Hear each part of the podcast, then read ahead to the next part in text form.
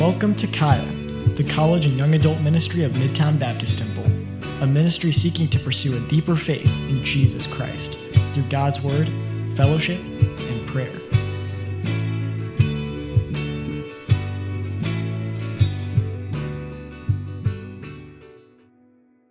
Man, I'm just so excited to be here. I'm so thankful for the opportunity to share from the Word. And so today, we'll be in Jeremiah. So you guys can turn your Bibles there. Jeremiah 2. Can you guys hear me? Am I on? Yes. Okay. Oh, you can hear me, I'll try to be more calm. Get the feng shui going in the room. All right, so Jeremiah 2. We'll get into the passage here in a second, but I just want to start off with the first few words there. You see it says, "For my people have committed two evils," and that's what we're going to be talking about today. So let me turn there first. And I want to give some context for the beginning of this before we get into it. The book of Jeremiah, by the prophet Jeremiah, right? And so when we get to verse 13, he's saying, "For my people have committed two evils." So we got to understand who's he talking about, right? And what's going on in the situation. As we get into the situation of Jeremiah's time, Israel is actually split into two kingdoms, right? The northern kingdom and the southern kingdom of Judah. And Jeremiah is a prophet to the southern kingdom. Right, during this time, they're actually in their last little bit before they get taken into captivity, right? And so we can say that the people here are the people of Judah. And that's where it starts. For my people have committed two evils, right? And so when we get into this, we're going to learn about a few things. But we're going to learn three things. Who is the fountain of living waters? How do we keep Jesus on the throne of our hearts? And where is the sufficiency of the believer? So I'll pray us in and we can get started, guys. Heavenly Father, I just thank you so much for the opportunity to serve my brothers and sisters, Lord. I thank you for the families that are here, God. I thank you for your word. I pray that our hearts would be softened and ready to receive the message of your word. It's in Jesus' name I pray. Amen.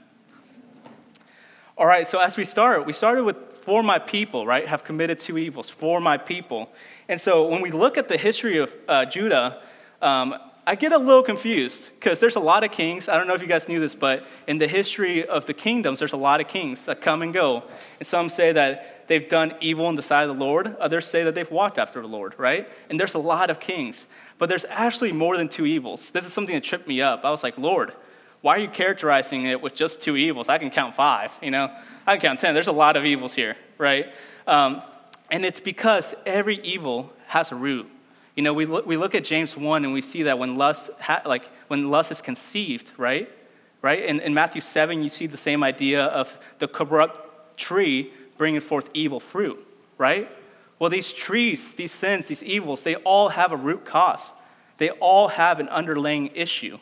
And what we're going to get from the Lord today is what those issues are, right? Because the kings actually had a lot more evils, right? And Jeremiah is in a tough spot preaching to these people. But the Lord wants us to see two things that we can glean from Israel that as believers we can do and we don't have to do to forsake the Lord. And that's what's exciting for me, guys, is that the Old Testament is a gateway for us to understand how we can apply principles in our lives, right? And so let's get into it. So the first thing here is they have forsaken me, the fountain of living waters. All right, forsaken. That's a big word, right? It really means just leave behind. It means to drop. It's a choice. It's a deliberate choice to let something go. You see this in a parallel passage, Judges 2:12 through 13. It says, "And they forsook the Lord God of their fathers, which brought them out of the land of Egypt, and followed other gods of the gods of the people that were round about them, and bowed themselves unto them, and provoked the Lord to anger. And they forsook the Lord and served Baal and Asheroth." See, the Israelite people are being blamed for leaving God. This is a huge condemnation, right? They forsook the fountains of living water, right? And so the biggest question I have off the gate is, what is this living water? Why does God, he didn't just say, "You've forsaken me, God."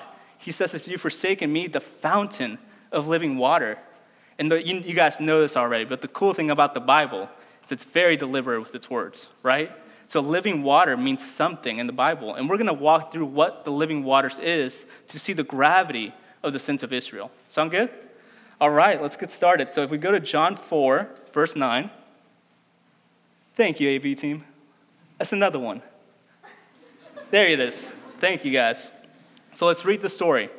In John 4, it says, "Then saith the woman of Samaria unto him, How is it that thou, being a Jew, askest drink of me, which am a woman of Samaria? For the Jews have no dealings with the Samaritans. Jesus answered and said unto her, If thou knewest the gift of God, and who is that saith to thee, Give me to drink, thou wouldest have asked of him, and he would have given thee living water. The woman saith unto him, Sir, thou hast nothing to draw with, and the well is deep. From whence then hast thou the living water?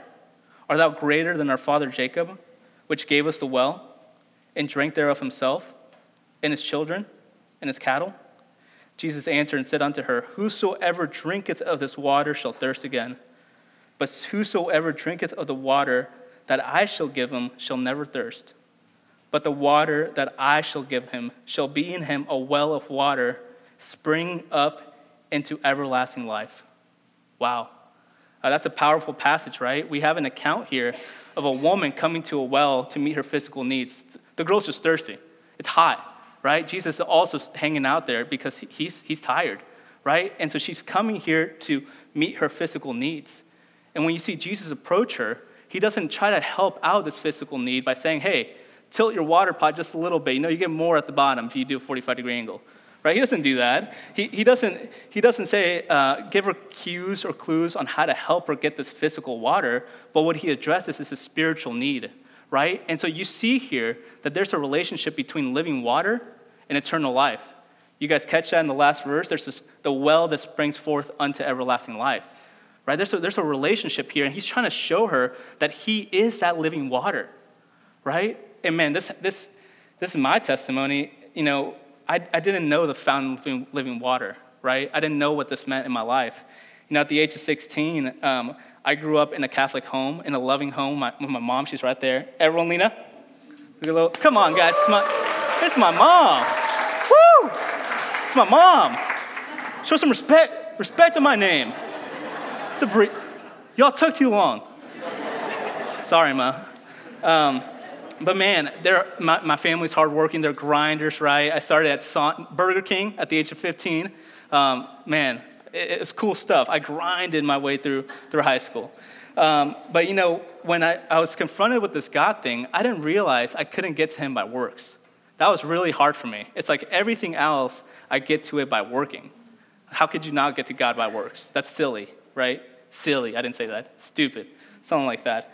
But I remember, you know, as I grew up, I saw a lot of brokenness in my own heart, in my own life. You guys can relate to that. You know something's wrong, but you don't really know what's wrong. You can't even figure it out, right? And I would turn to all these things to fulfill my needs. You know, for me, it was illegal activities. I did things like that to be able to have control over my life. You know, and the things I did to try to find fulfillment in my own heart, right? I was like the woman coming to this place for water. I was trying to figure it out. But the more I went to these places for waters, for those quick fixes, the more problems I found myself in. Right? The more things I did that I never thought I would, things just opened up. It's like, okay, here's my solution, but hey, by the way, it has 10 problems to it. And man, it led me to a place of like, okay, what is this gospel thing, right? I was introduced to church. I heard this thing about the gospel. Like, what is this message of salvation? And that message pricked my heart. I remember thinking about my sins. Like, I never characterized the wrongdoings of my life as sin. Like, who uses that word? You know, like sin, that's a weird word. But man, I recognized these shortcomings, and I was like, maybe there is something to this thing about eternal life, about salvation, about God forgiving my sins. And this is where the woman was at, right? She came to this place for water, and she left her water pot with living water, right? And so for me, I met the fountain of living waters when I surrendered my life, when I decided finally, man, I can't figure it out. It was the night after Bible study. I just went home and said, will you save me? That's it. That's all it took. It was huge. And this is how the Bible says it. It says in Romans 5:6, "For when we were yet without strength, in due time Christ died for the ungodly. For scarcely for a righteous man will one die. Yet, peradventure for a good man, some would even dare to die. But here it is. But God commended his love towards us in that while we were yet sinners, Christ died for us.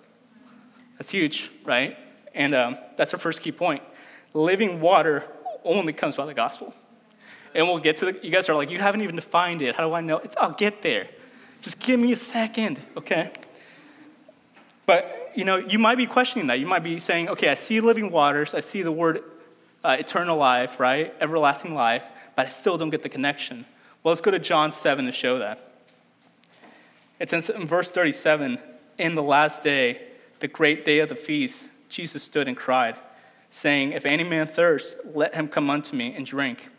He that believeth on me, as the scripture hath said, out of his belly shall flow rivers of living water.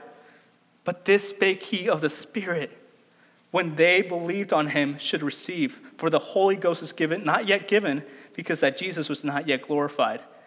See, Jesus is making an appeal to people with a hard heart. From the beginning of this chapter in John 7, his own brethren rejected him, flesh and blood. And towards the end of the chapter, the religious people are rejecting him. Like, oh my gosh, he's speaking to a hard people. And he says, if any man thirst, right? If anyone sees or need, come unto me. You've tried it all, right? And what does he promise? He promises them living water. You guys catch that? Living water. And the Bible doesn't leave you guessing, right? The sweet thing is at the end of that, it says, but this spake he of the Spirit. The Spirit is the living water. Wow. Guys, that's something to consider today. And I want to ask you guys a personal question. I don't want to get in your business, right? But with a crowd this big, there's some of you that don't know or are unsure if you have the living water, right? If you actually thirsted, right? This, when he says, you know, those who thirst, come unto me. That part of thirst is recognizing that there's a need in your life. It's Romans 3:23 that says, for all have sinned and come short of the glory of God. Do you recognize that today? You might be struggling with it. That's okay. But do you recognize there's something wrong in life that you might not be able to fix? That's Romans 3:23, for all have come short of the glory of God. We got to consider that today. If you don't know Jesus Christ, your Lord and Savior, if you never put your faith and trust in him, you're there, right? You're come short of it, the glory. Man, and the cool thing is the second part of this appeal, he appeals for you just to come to him, right? Repent of your sins, agree with him that there is this lack in your life. And that because of this lack, he sent his only son to die for our sins, to be the propitiation of our sins. A holy son, man, that's awesome. That's a good news today. That's the gospel. And that's cool because in Romans 10:9-10, it says this. This is how simple he makes it for us. That if thou shalt confess with thy mouth the Lord Jesus and shalt believe in thy heart that God hath raised him from the dead, thou shalt be saved. Man. So this is, and then, sorry, verse 10. Forgot the slide. For with the heart man believeth unto righteousness, and with the mouth confession is made unto salvation. This is the living water. This is the living water. This is your call to action, right? It's so good to characterize and to understand who the Lord is, right? He doesn't say, I'm your condemner. You've forsaken your judge. Even though he is that, he paints himself as the living water, the only supply for your spiritual need. So I'm just asking you, at the end of the service, consider this. Are you saved? Do you even know what that means? Are you born again? Whoever brought you today, I challenge you, take a little step of faith and ask them, hey, can we talk about this? Can we just exchange thoughts about the living water, right? Because this is a big deal to the Lord, because that's what he says these people have forsaken, right? So let's get that right at the end of the message. Now, the other thing is, as believers, it's still possible to forsake the Lord, right? The Israelites were the children of Israel. I'm not talking about forsaking the Lord and losing your salvation. I'm talking about forsaking the Lord in the practical way, right? Walking away from him. And man, we've seen this. We've seen people, I mean, Pastor Mata said it, people come and go, you know? People come and go. I love that guy. It's like double caramel day today. I don't know. It's good. It's good, man. Yeah. But man, we've seen people full of faith and they've walked away. We've seen people who said, I'm going to do this. and that they didn't, and they're not here anymore, right? And this is not to shame those people, but this is to learn from Israel to understand how can we protect ourselves from that, right? Maybe you're on the fringe. Maybe you're thinking these thoughts. We got to ask what the word says about forsaking the Lord. So let's read the passage. For my people have committed two evils. They have forsaken me, the fountain of living waters, and hewed them out cisterns, broken cisterns that can hold no water. So we got to look at Israel, right? We got to look at some context here. That's first rule of Bible study, right? Cheney, what is it? Don't mess it up. Context. Yeah, he said context. I promise he said context. Whose Bible study leader said? Okay. Jeremiah 2:1. Moreover, the word of the Lord came to me saying, go and cry in the ears of Jerusalem, saying, thus saith the Lord, I remember thee, the kindness of thy youth, the love of thine espousals, when thou wentest after me in the wilderness, in a land that was not sown. Israel was holiness unto the Lord, and the first fruits of his increase. All that devour him shall offend, evil shall come upon them, saith the Lord. Hear ye the word of the Lord, O house of Jacob, and all the families of the house of Israel. Thus saith the Lord, what iniquities have your fathers found in me, that they are gone far from me, and have walked after vanity, and are become vain.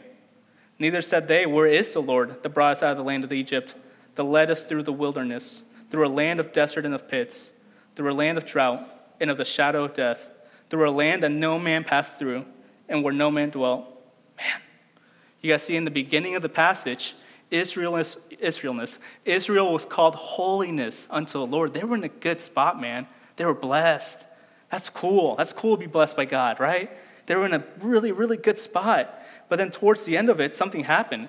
You guys see in verse 5, that word that says, and they are gone far from me. Man, that's mentioned in Psalm 103:12 to describe the east to the west, to describe how far God imputes sin away from his people. Like, man, that's how far Israel was to the Lord in this time. As far as the east is to the west is how far Israel is from the Lord right now. Man, and that's a dangerous place to be, right? And so what happened? Well, we learned from this section at the end in verse 6, right, that they've forgotten the Lord. No one's asking, where is the Lord? They've forgotten about him, right? It's like, Malaya knows this about me. I forget everything, right? And I'm never like, where's my keys? You know, it's because I forgot my keys, right? And so what you see here is they forgot who the Lord was and what the Lord's done. They forgot who the Lord was and what the Lord's done. What he done? He let them out of Egypt. You see that verse? He let them through the wilderness. He let them through a land of desert and of pits. He let them through a land of drought. He let them out of the shadow of death. Wow! He's done so much. Man, he's done so much. Believer, have we left that place? Have we left that first love? See, and I want to clear up the muckiness, because sometimes we think this only happens to a few, right? Man, this has happened to me in seasons of my life, of forsaking the Lord. This has happened to every leader here. I could tell you that. Every leader at some level has had doubts, has had those second thoughts about what we're doing here. Man, we got to recognize that, but a better thing to recognize is the solution to that, right? Because God gives us the solution to this, right? It might be hardships. Maybe your family's going through something, right? Maybe ministry's hard. I have to do LFBI. I have to go disciple somebody. Sounds so weird. I have to go to Bible study. Man, that's a place we can get to, right? And that's a place we're most susceptible to forsake the Lord. Because forsaking the Lord is forgetting who he is and what he's done. That's it, right? And so it might be something, you know, in my heart, I used to think I'd never do that. Oh, man. Yeah, like, that's not true. But it's something that I got to continually remind myself of, is not to forget what he's done in my life, right? So let's look at what happens, though, because forsaking the Lord never stops there, right? It's never just leaving. It's leaving and cleaving. You guys catch that? It's never just, I'm going to take a break. Because that break, you're going to use your time somewhere else, right? It's leaving and cleaving. And we'll see this because ultimately, if we do forget what he's done in our lives, it's going to lead to idols. If we forget who he is in our life, it's only going to lead to idolatry. And you're like, you're making this up. I'm not. Look at Exodus 32. And when the people saw that Moses delayed to come down out of the mount, the people gathered themselves together unto Aaron and said unto him, Up, make us gods, which shall go before us. For as is Moses, the man that brought us up out of the land of Egypt, we wot not what is become of him. And Aaron said unto them, Break off the golden earrings, which are in the ears of your wives, of your sons, and of your daughters, and bring them unto me. And all the people brake off the golden earrings, which were in the ears, and brought them unto Aaron. And he received them at their hand, and fashioned it with a graving tool, after he had made a molten calf. And they said, These be thy gods, O Israel, which brought thee out of the land of Egypt. Wow. Crazy passage, man. Because in the previous chapter, to Exodus 32, you know what Moses was doing? He was talking to God about rest. He was talking to God about, he was having quiet time with the Lord in the mountain. And then these people over here, right, the rest of the people are like, well, we need something to worship, man. We need a God. It's like, it's crazy how the parallels in my life, I don't know if you guys are seeing it, but it's crazy to think this, is that they started forgetting who he was, and it ultimately led them to make something else. You catch the end of that verse, it says what? These be thy gods, O Israel, which brought thee out of the land of Egypt. That's crap. That's not true. Those weren't the gods that let them out of Egypt. Jehovah was their God that let them out of Egypt. But man, idols, they confuse you. They confuse you. It makes you think something else helped you besides God. So remember, forsaking God, key point 2, forsaking begins with forgetting the Lord and ends with idolatry. Forsaking begins with forgetting the Lord and ends with idolatry. No one ever wakes up and says, I'm done. You know, I'm done with the Savior who has my eternal life. No one says that. You know, I quit. No one starts here. The devil's too smart, too subtle for that, right? He gives you just a little bit better of an idol, a little bit better thing that you have, that you want. And we gotta really be careful with this, guys. Because if our worship gets put on something else, and I'll define what an idol is. I realize I'm doing this backwards. It's okay. But if our worship goes to anything else, it's going to get confusing real quick if we love the Lord or not. And I want to show you 2 examples of where this happens. So Psalm 115:4. It says this, Their idols are silver and gold, the works of man's hands. They have mouths, but they speak not. Eyes have they, but they see not. They have ears, but they hear not. Noses have they, but they smell not. They have hands, but they handle not. Feet have they, but they walk not. Neither speak they through their throat. They that make them are like unto them. So is everyone that trusteth in them. Man, it's a powerful passage, but it simply puts forward that an idol can't do anything for you, right? They have a reality. They have the functions. You see the little gnomes in the yards. They have noses. They have ears, right? But they can't do anything with that. They're senseless. And the warning here is that if we put our trust in idols and something else besides the Lord, we'll become senseless. Man, that's a hard place, right? Let's go to Isaiah 44 because it gets even deeper. This man is confused. Verse 14. He heweth him down cedars, and taketh the cypress and the oak, which he strengtheneth for himself among the trees of the forest. He planteth an ash, and the rain doth nourish it. Then shall it be for a man to burn, for he will take thereof and warm himself. Yea, he kindleth it, and baketh bread. Yea, he maketh a god, and worshipeth it. He maketh a graven image, and falleth down thereto. He burneth part thereof in the fire. With part thereof he eateth flesh, he roasteth roast, and is satisfied. Yea, he warmeth himself, and saith, Aha, I am warm, I have seen the fire. And the residue thereof he maketh a god. Even his graven image, he falleth down unto it, and worshippeth it, and prayeth unto it, and saith, Deliver me, for thou art my God. They have not known nor understood, for he has shut their eyes, that they cannot see, in their hearts, that they cannot understand. And none considereth it in his heart, neither is there knowledge nor understanding to say, I have burned part of it in the fire. Yea, also I have baked bread upon the coals thereof. I have roasted flesh and eaten it. And shall I make the residue thereof an abomination? Shall I fall down to the stock of a tree? He feedeth on ash, and a deceived heart hath turned him aside, that he cannot deliver his soul, nor say, is there not a lie in my right hand? Wow, this is a crazy story, right? Because this man, he's in the forest. I don't know what he's doing. But he sees cedars, he sees ashes, and he takes these trees down. He cuts them down, and he's like, I'm going to make a little fire. I'm going to warm myself, right? He puts a little roast on it, a little rosemary, a little chimichanga. You know, have you seen the reel? A little chupacanga? No, never mind. Cross that one out for next time. Boy, oh, I messed up. No, but really, this man somehow starts making a fire, and he falls down to the stalk of a tree. Like, what happened? Well, what happened spiritually is that he put his devotion on something else. What happened spiritually is that the thing that satisfied him in the moment, became his worship, the center of his worship.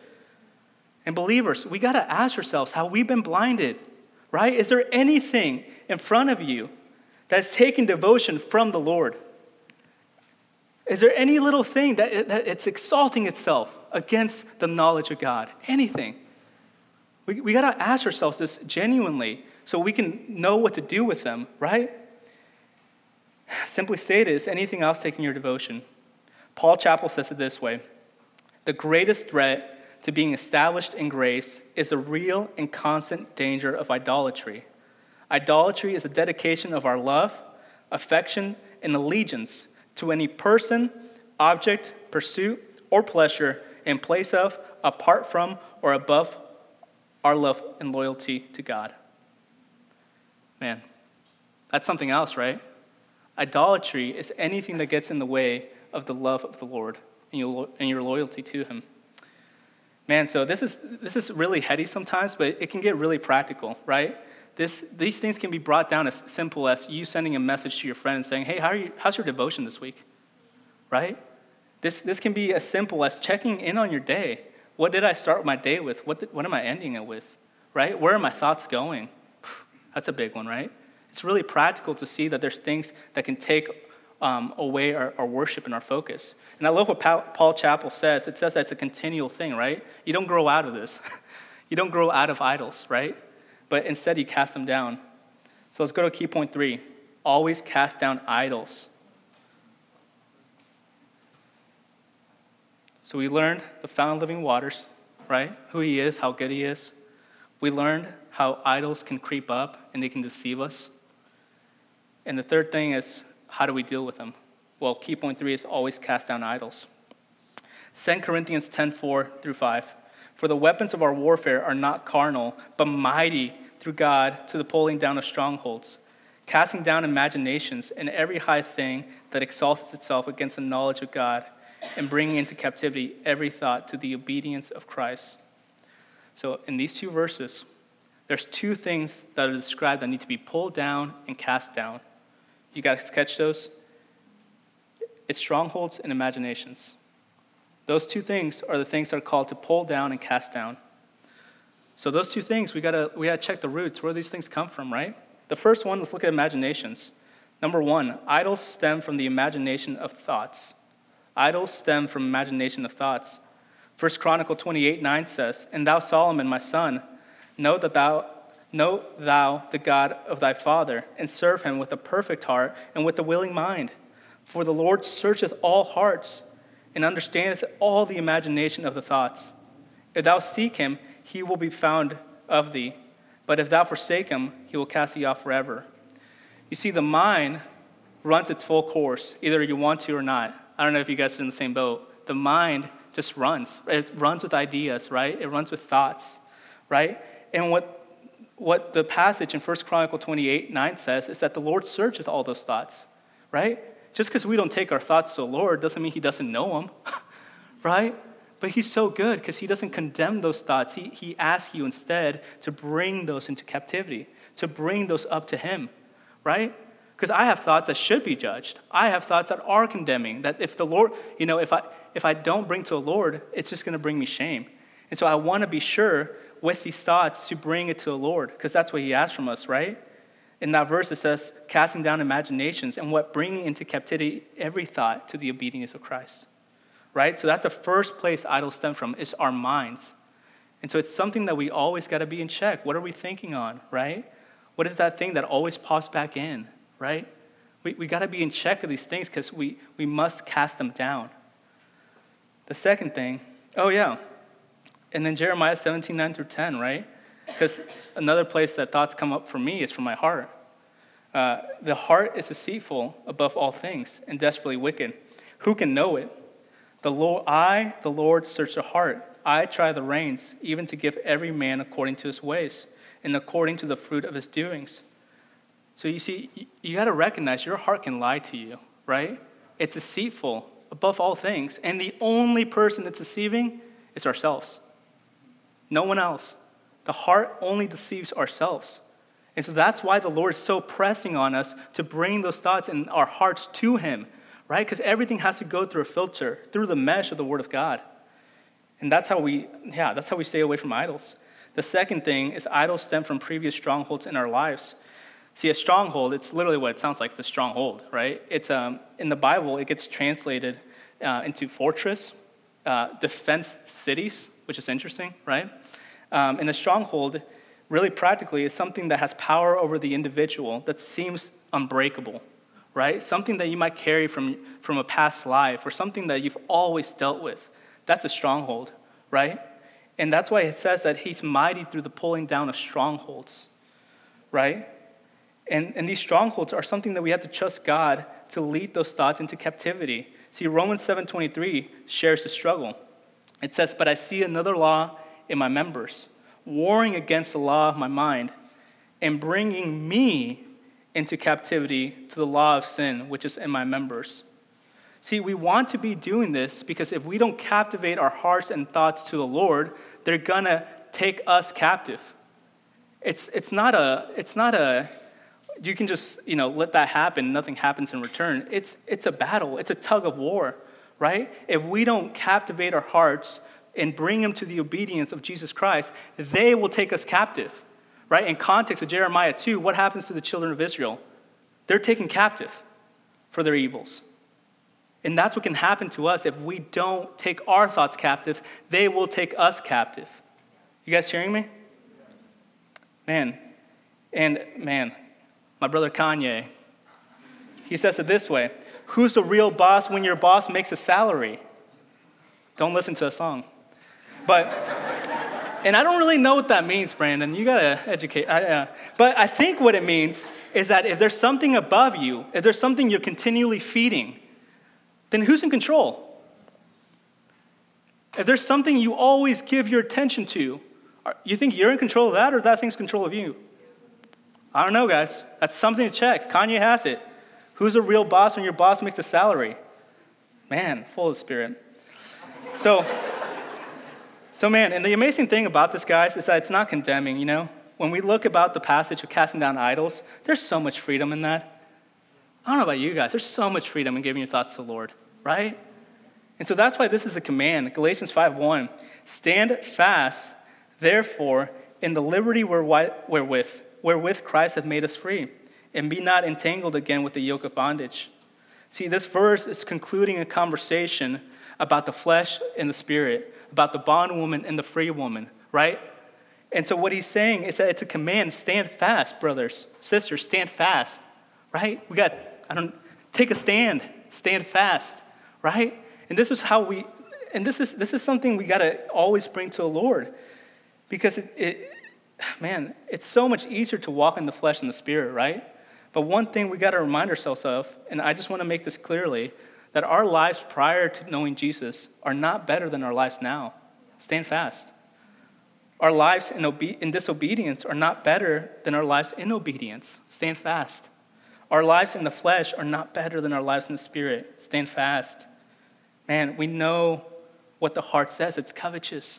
Above all things, it's covetous. It's idolatrous. And that's why he says, give it to me. I'll take care of it. Man, so good. Key point 3. And this is how we deal with it. The believer must forsake himself to not forsake God. The believer must forsake himself to not forsake God. So as I remind us of the context, right, this is about forsaking the Lord, the fountain of living waters, right? And so we want to understand, okay, there's idols. They can be blinding, right? And they can also take our minds captive, so we got to take those thoughts captive to the Lord, right? But then how do you have a continual walk with the Lord, right? How do we not forsake the Lord? And I want to just say it right here. You can't. That's out of your control. It's God's grace, ultimately, right? But the principle about this is that if we continually forsake ourselves, we'll make sure he's in the center, right? I used to think I left God really well, guys. I really did. I'm prideful. I'm proud. But I used to think the more you do for the Lord, the better you are with him, right? If you obey him really well, man, you're really well off with him. That's just how my mind thinks, right? But man, that's all been shut down because of the word, right? And Paul, he says, I die daily, right? And it's shut down because the true fellowship we have with him is Galatians 2:20. I am crucified with Christ. Nevertheless, I live, yet not I, but Christ liveth in me. And the life which I now live in the flesh, I live by the faith of the Son of God, who loved me and gave himself for me. The reason I don't forsake the Lord, or haven't yet, is because of his grace. It's because ultimately, I'm crucified with Christ. In the present day, today, I am currently crucified with him, right? And when we take stock of this verse into our lives, what we can apply is that we must do this daily. That's why Paul says at the end of 1 Corinthians 15:31, I die daily. It's not something you're good. I get it. I'm crucified with him. All right, cool. We don't do that, right? Every day we take stock. Am I crucified with the Lord today? Am I allowing myself to die and putting him on the throne of my heart? Am I pushing myself aside? All the burdens of the world, all the cares, all the things I carry. Die. And then putting him on the throne. Because there can only be one, guys. There can only be one on the throne, right? And so believers, we just want to check this thing, right? Is he coming first in our lives? Is that something you can truly say in your heart? And it's okay. If you can't, that's okay. There's repentance, right? But we got to check. You got to, for me, I call him Jim, okay? You might be like, who's Jim? It's a guy in my head. His name's Jim. And Jim's my new friend. Jim came in when we bought a house. And man, somehow when you get something, it just takes all your devotion, you know? It's like the thing that you get, you're like, oh yeah, that thing, I had no other responsibilities, hardwood floors, you know? Paint the house. Oh yeah, you guys are shaking your head, you do the same thing. Paint the house, gotta do the roof next week, and my mind, boy, it starts running. Jim talks a lot. Jim talks a lot to me. And I give him a lot of my, Eric, I'm sorry, I know it's weird. It's an illustration. But I swear I'm not weird, guys. But I give Jim a lot of my devotion. I give my thoughts a lot to the things that I have, right? And that's something that's been realized in my life recently is I got to make sure that those things are in check, right? That my quiet time isn't hindered, right? That my thoughts are about the Lord. That I go about my work day thinking about him, right? So we just got to keep those things in check. We got to keep Jim in check, right? I still love the chimichanga. Yeah, a little chimichanga. See? Jimmy Jonga. Sorry. Oh, man. Man, and this is the thing about being a disciple of Christ, right? Because the Bible does say, and this is something to consider for ourselves, that if we don't forsake ourselves, we're not truly disciples. Luke 14:33 says, so likewise, whosoever he be of you that forsaketh not all that he hath, he cannot be my disciple. Do you guys hear that? If we don't forsake all that we have, we cannot follow him. The journey's too long. That thing that you're carrying in your heart and your hands, that thing, it's too long. At some point, it will get heavy. It's going to get too heavy to carry. That struggle, that thing, that resistance, that stronghold, if it's not cast down, at some point, you're going to turn around, right? There's only two options, right? We can only serve one of two masters, or we'll love one and hate the other, right? And that's what I'm saying. I'm just practically bringing up, we got to check that. It's the thing that you're having. Is it weighing on you? Let it go. Let it go and start following the Lord. Because if we don't let it go, you're going to turn around with that thing. You're going to turn around with your toys, and you won't come back. Man, and there's always time. There's always a good time to repent. But just make sure, guys. Make sure what's in your hands. Make sure what's in your hearts And please, I'm just beseeching you, check that and drop that, all right? That way, we can be disciples. We can follow him, right? All right, let's keep going. I almost said sorry for talking so much, but I guess that's why I'm up here. Thank you guys for your attention. Jeremiah 2:13, for my people have committed two evils. They have forsaken me, the fountain of living waters, and hewed them out cisterns, broken cisterns that can hold no water.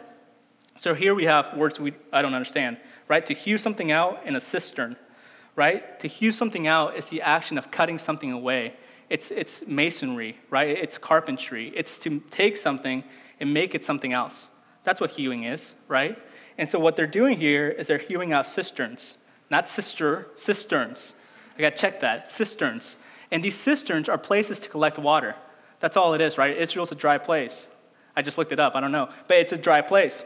And that dry place sometimes doesn't get rain, so these guys would build pits, wells, to collect water for when it gets dry, right? So That's a weird thing to bring up at this point, right? I'm like, God, like, not forsaking you is big enough, so why cisterns? Why is that part of the judgment? Well, it's part of the judgment for the comparison between the two, right? He gave them fountain of living waters. And they're hewing out cisterns, broken cisterns that can hold no water? That's a judgment, right? It's that they had everything they needed, and they're over here messing around with some dirt. Man, that's crazy. For more context, we look at Jeremiah 2:18. It says this, and now what hast thou to do in the way of Egypt to drink the waters of Sihor? Or what hast thou to do in the ways of Assyria to drink the waters of the river? Israel, what are you doing, man? Why are you going to Sihor to get water? You know, Sihor, that word in the Bible means dark. They were going to a dark place for provision. They were going to Sihor. Jeremiah, and this is the crazy thing, is that they're just blinded. They're confused, right? When you have Chipotle versus McDonald's, right? You don't want to do half chicken, half steak. Pay the little extra, right? But it's substance, right? Compared to the crap food you all eat, it's all right. Let's just talk about it. No, okay. Let's just talk. I eat McDonald's all the time. But man, this is the thing, is the issue here, it's not the cistern, it's the fact that they're confused. They're really confused. Jeremiah 4:22 says, for my people is foolish. They have not known me. They are sottish children. They have none understanding. They are wise to do evil. But to do good, they have no knowledge. See, Israel's being blamed because they're so good at doing so bad. They make cisterns in their wisdom, right? They make cisterns with their hands, with their masteries. They're masters at this, right? They're building cisterns for Nebraska Cistern Mart, right? But it's a counterfeit.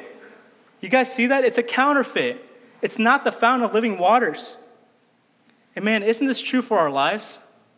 Often it's easy to go for the counterfeit. Often it's easy to go for the simpler thing, to quit halfway, you know? It's easy to go for the thing that gets you immediate provision, not lasting. That's the issue, right? It's foolish to go for the thing that's only going to fill you up this much, right? So key point 4, sufficiency is only found in Christ.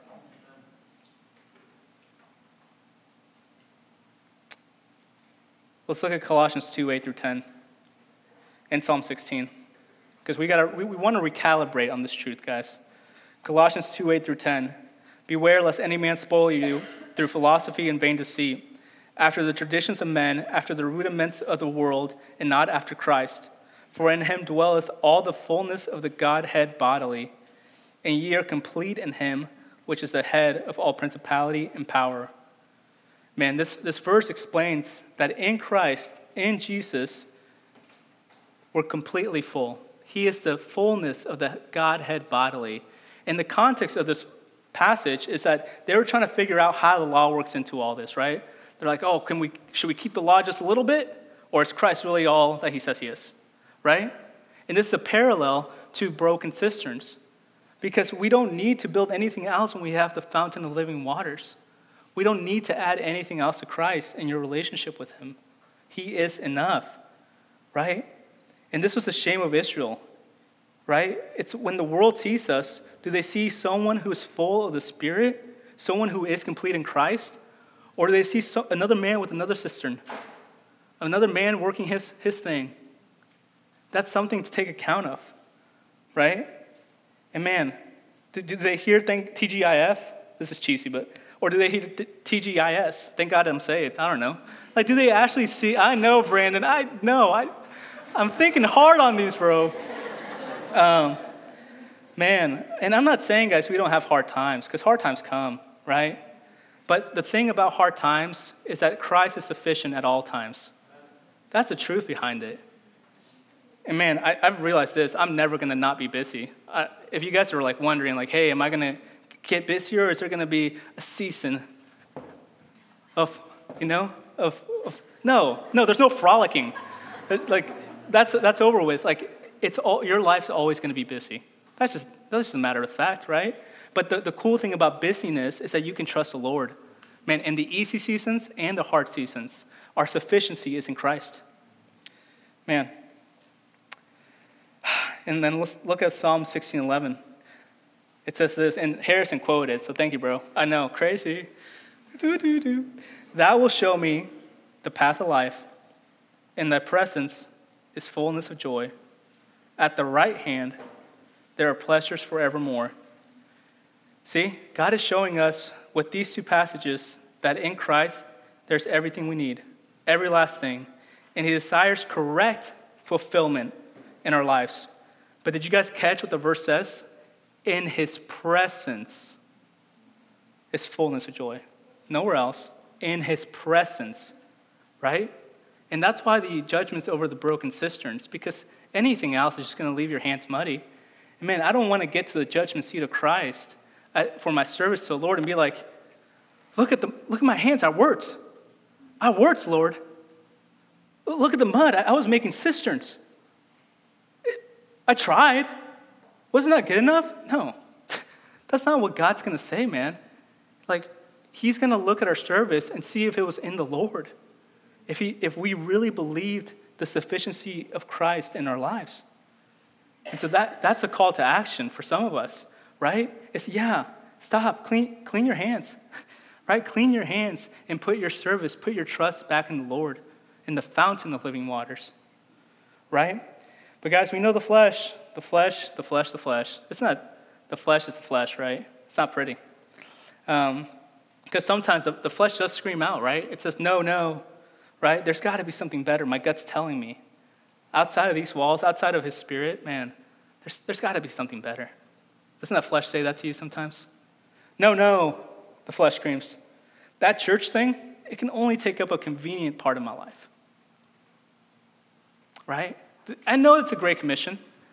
But right now, I'm in a stage of life where I can only take the convenient part of my life. No, the flesh screams. I see the word of God, but I want to step aside. I see what he's saying to me. I can feel the conviction, but I want to choose to just, for this season, put it aside. Man, we got to talk to Mr. Flesh, right? Because that dude's rude. We got to talk to Mr. Flesh. So Mr. Flesh, here are some verses, right? You might be saying, there's something better for me outside of this Christ thing. John 1:4, in him was life, and the life was the light of men. The flesh might be saying, hey, it's only when it's easy and I'll follow him. Colossians 3:3-4, for ye are dead and your life is hid with Christ in God. When Christ, who is our life, shall appear, then shall you also appear with him in glory. He's our whole life, the totality of it. And Mr. Flesh,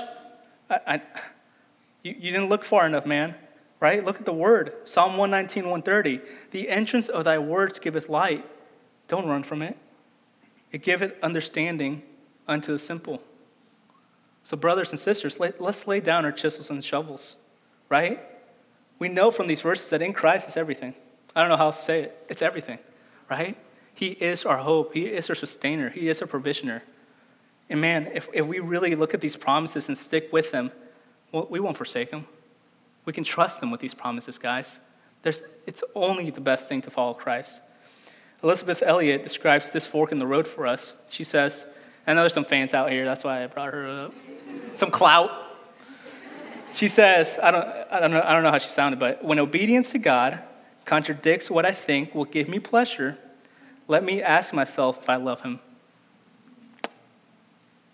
When obedience to God contradicts what I think will give me pleasure, let me ask myself if I love him. So do we love him? That's something we just got to ask, right? See, the title of this message is Love God Above All Else. I didn't even talk about love that much. But man, it's because he is love, right? It's because 1 John 4:19, it says we love him because he first loved us, right? That's what this message is about. It's not about doing something else, not about doing something better. It's deciding, right? It's like the children of Israel.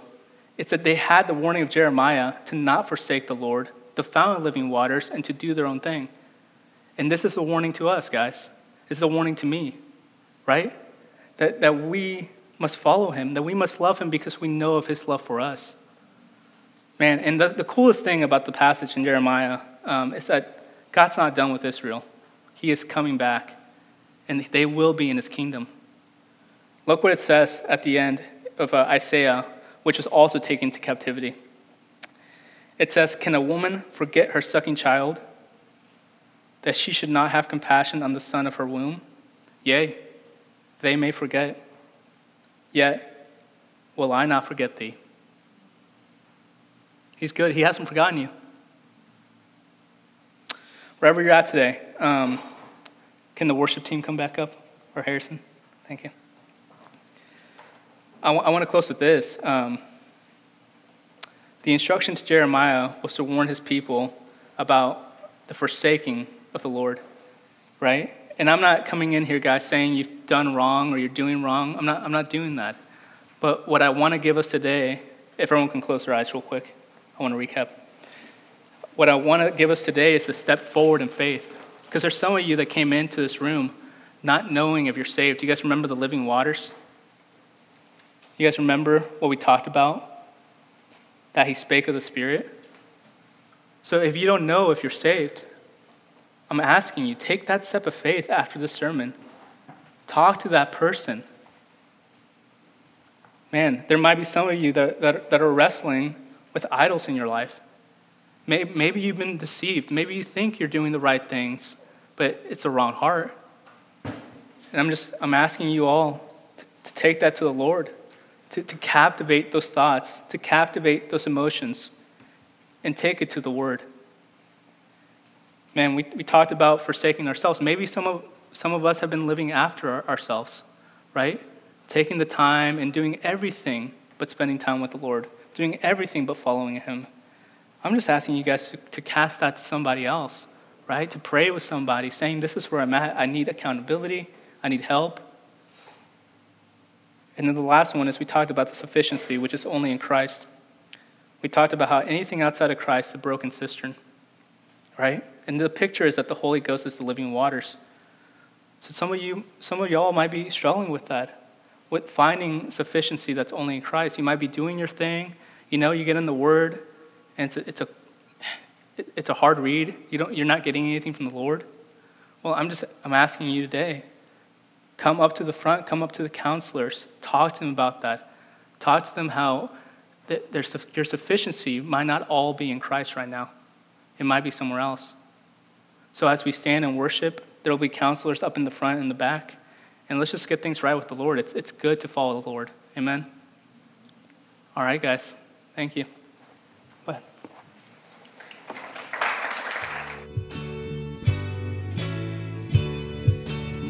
We hope that today's message encouraged you to follow Christ in his word. For more information about Kaya, for service times and information about our disciple-making ministry, please visit our website at caya.li.com.